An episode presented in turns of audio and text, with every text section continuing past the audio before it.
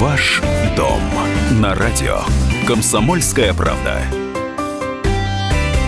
В России дорожает ипотека. Средняя ставка достигла максимума с августа 2017 года. Сейчас квартиру можно купить под 10,42% годовых. Это данные Центробанка. Процент ползет вверх. За последние примерно полгода он вырос на процент. Но, несмотря на это, россияне не отказываются от покупки жилья.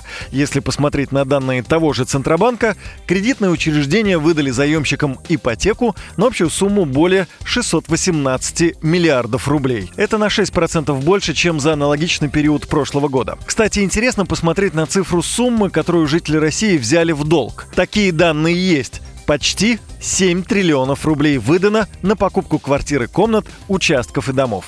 Но вернемся к ипотечной ставке. Пока она далеко от желаемой.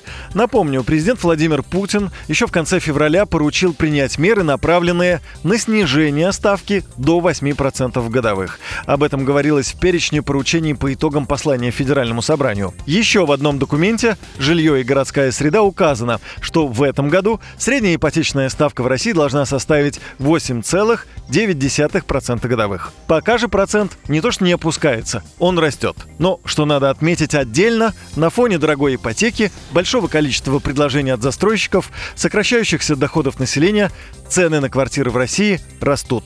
Хотя, кажется, никаких предпосылок для этого нет. Поэтому, может быть, оно и хорошо, что ставка по ипотеке за последнее время достигла максимума и доступна пока не всем. Иначе цены на жилье просто взлетели бы. Ваш дом на радио. Комсомольская правда.